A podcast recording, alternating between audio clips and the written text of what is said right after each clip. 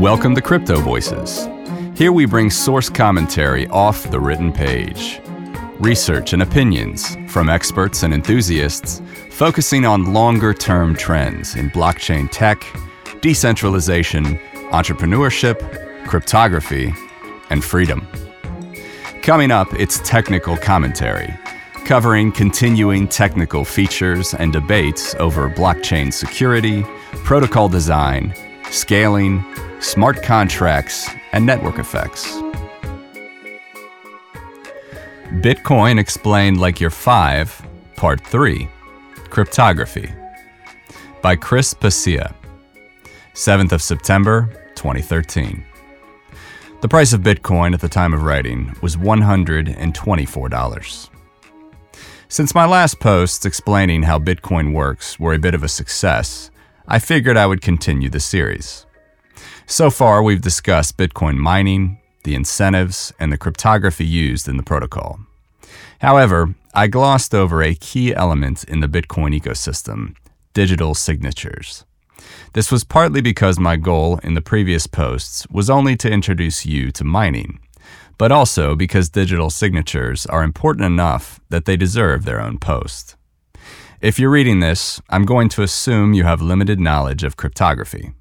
So, Instead of jumping right into digital signatures, I'm going to start by providing a broad introduction to cryptography. Hopefully, you'll learn not just how Bitcoin works, but also how to stay safe on the internet by keeping your private information away from prying eyes. The basics. There are two types of cryptography in this world cryptography that will stop your kid sister from reading your files, and cryptography that will stop major governments from reading your files. Quote by Bruce Schneier Obviously, we're going to concern ourselves with the latter. Cryptography is the science of using mathematics to encrypt and decrypt data so that we can either store it or transmit it to someone so that only the intended recipient can read it. In practice, we take plain text, the unencrypted data, and encrypt it using a cipher, a mathematical algorithm used to securely encrypt and decrypt data to produce a cipher text, unreadable encrypted data. In conventional cryptography, the same key is used to both encrypt and decrypt the data. This practice is called symmetric key cryptography. One of the earliest and most well known ciphers was a Caesar's cipher, used by Julius Caesar to protect his military correspondence. This particular cipher was a substitution cipher. Each letter in the message was substituted with the letter that was three spaces to the left in the alphabet. The key in this case was simply to shift to the right by three. Caesar ciphers were even used by the Russians in World War I after their troops failed to master more complicated ciphers. German and Austrian cryptanalysts had no trouble cracking it, however. Another popular cipher was Little Orphan Annie's decoder ring. Today, the most widely used symmetric key cipher is the Advanced Encryption Standard, or AES. AES was established in 2001 by the U.S. government's National Institute of Standards and Technology after it held an open competition to create a replacement for the cracked Data Encryption Standard, or DES. Fifteen designs were submitted by cryptographers from around the world. The list was narrowed down to five finalists Rijndael, Serpent, Twofish, RC6, and Mars. Ultimately, Rijndael, developed by two Belgian cryptographers, was selected as the cipher for AES. The AES algorithm is part of the public domain. That means that it's not only free for anyone to use, but also it has undergone an enormous amount of cryptanalysis. As of today, there are no known feasible attacks. The NSA has even approved AES for use in the encryption of top secret classified information. You can take that as a bit of a vote of confidence. You can find various implementations of AES to use for encrypting your files simply by Googling around. It should be noted that, given enough time, any cipher can be broken by a brute force attack. A brute force attack is where an attacker tries to decrypt the data simply by trying different keys over and over again. However, the time it takes to execute such an attack increases exponentially as the length of the key increases. To date, the largest key found with a brute force attack was a 64 bit RC5 key. Finding it took a total of 331,252 computers and over 1,757 days. The three versions of AES use keys of 128 bits, 192 bits, and 256 bits, well out of range of any brute force attack. In fact, if every one of the 7 billion people on Earth had 10 computers testing 1 billion key combinations per second, it would take the entire population 77 septillion years. That's 77 with 24 zeros behind it, years, to find a single 128 bit AES key. What about quantum computers? Could they brute force an AES key? Well, I'm not an expert, but from what I've read, quantum computing would likely double the size of a key that could be effectively brute forced. That might cause AES 128 to fall, but AES 192 and AES 256 should still be safe. Needless to say, if you're going to crack AES, a brute force isn't going to do it you're going to have to find some kind of weakness in the algorithm. How about the NSA and its $52.9 billion black budget? What are the chances that it's had some sort of cryptographic breakthrough that the public or academia is currently unaware of?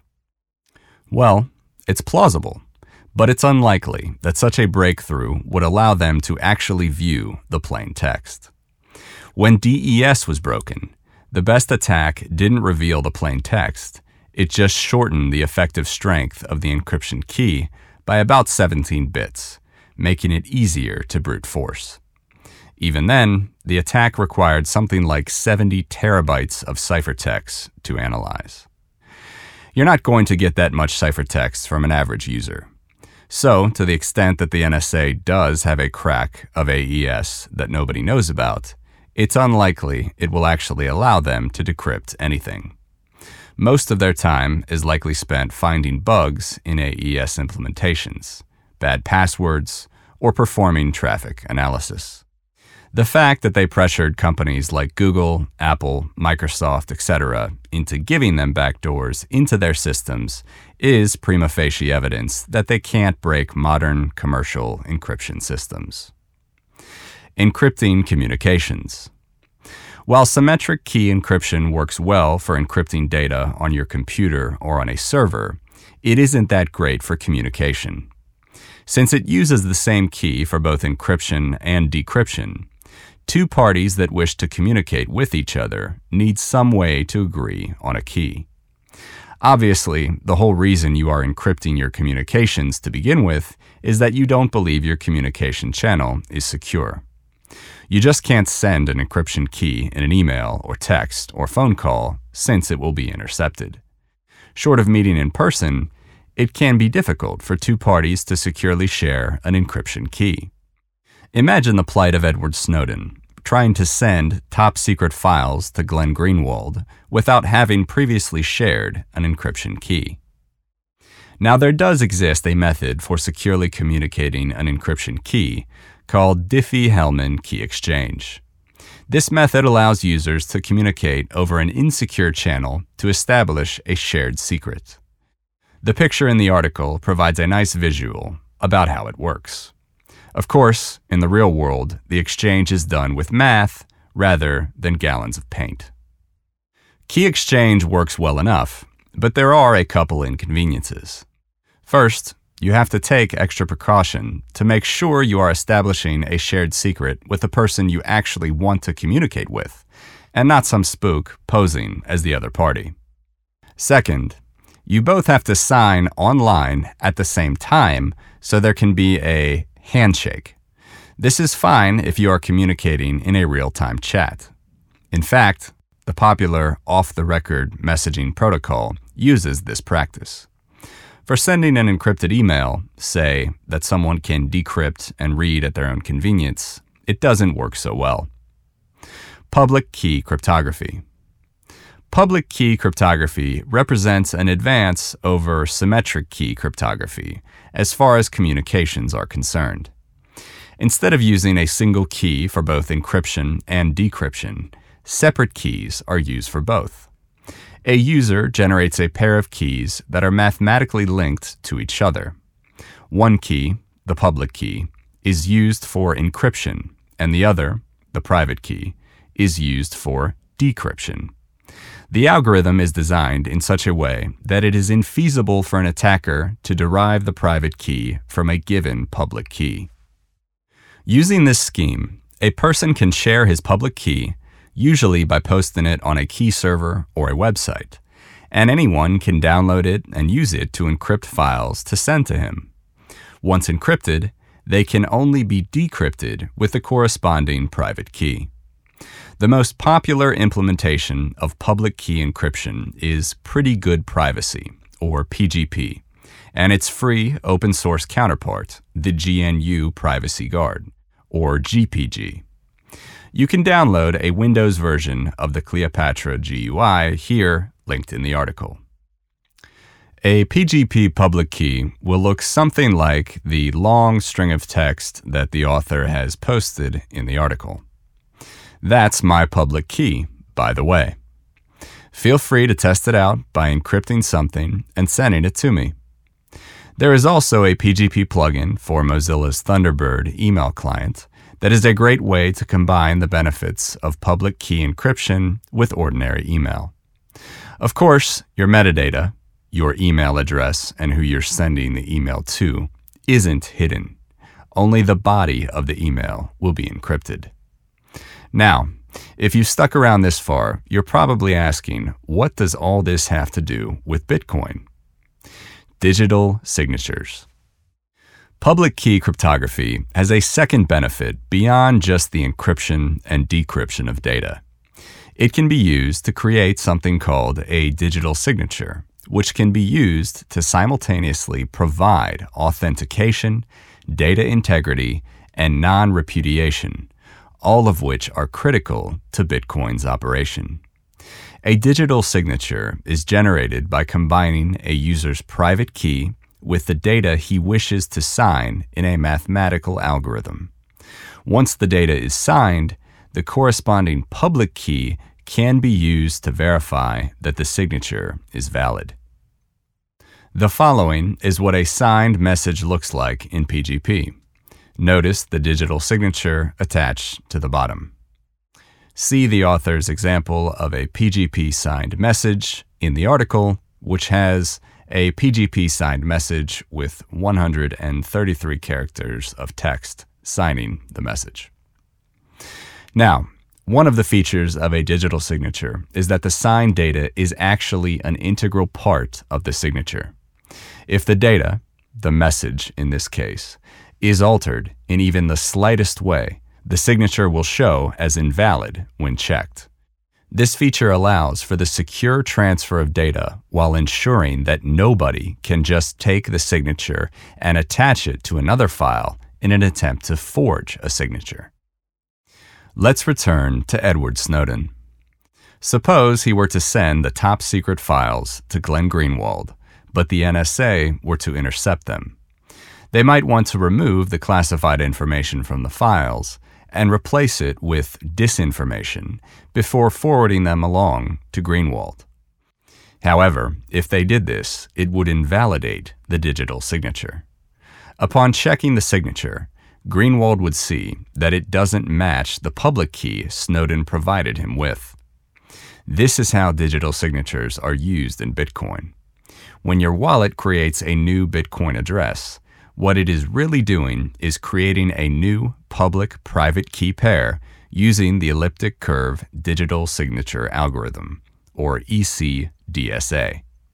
The public key is hashed several times until it looks like the familiar Bitcoin address. For example, 16UWLL9RISC3QF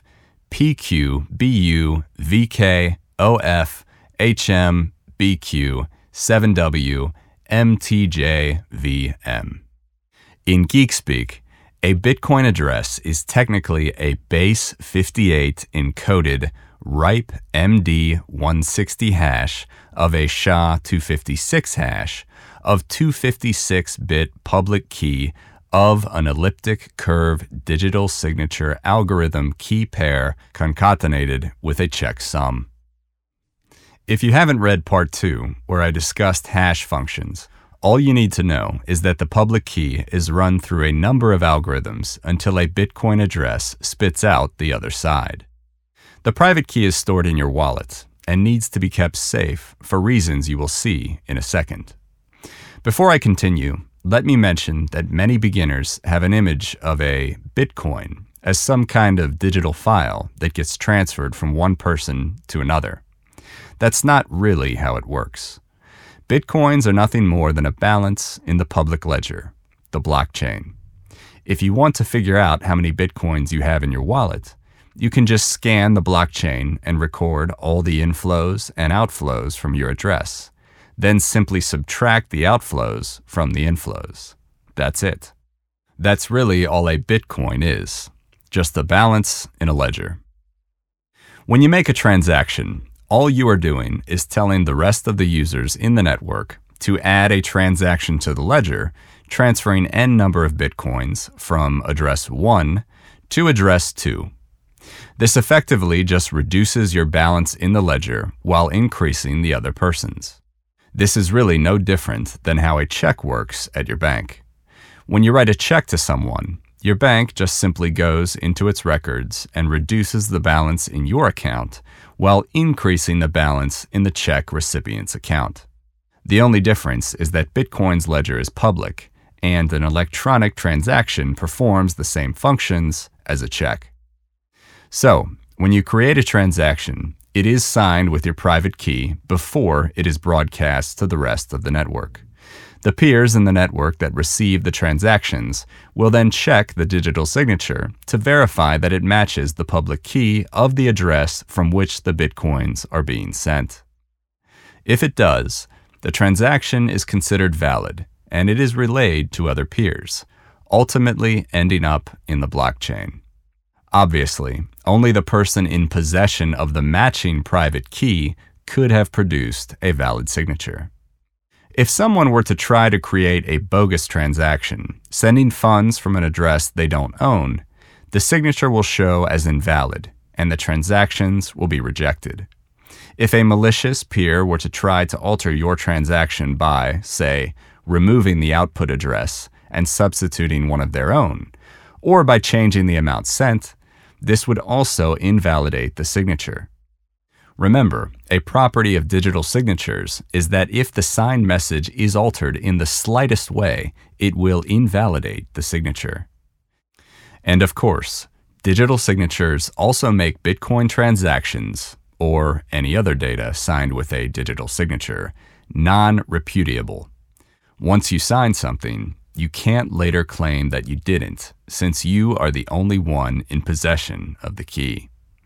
Of course, if your key gets lost or stolen, then you will lose your bitcoins. So, to sum up, digital signatures are the key ingredient in Bitcoin that allows only the owner of a particular Bitcoin address and no one else to publish a transaction to the blockchain, transferring Bitcoins from that address to another. Okay, that wraps up part three. Hope it was worth your while reading to the end. If you think this post will be of use to others, feel free to share.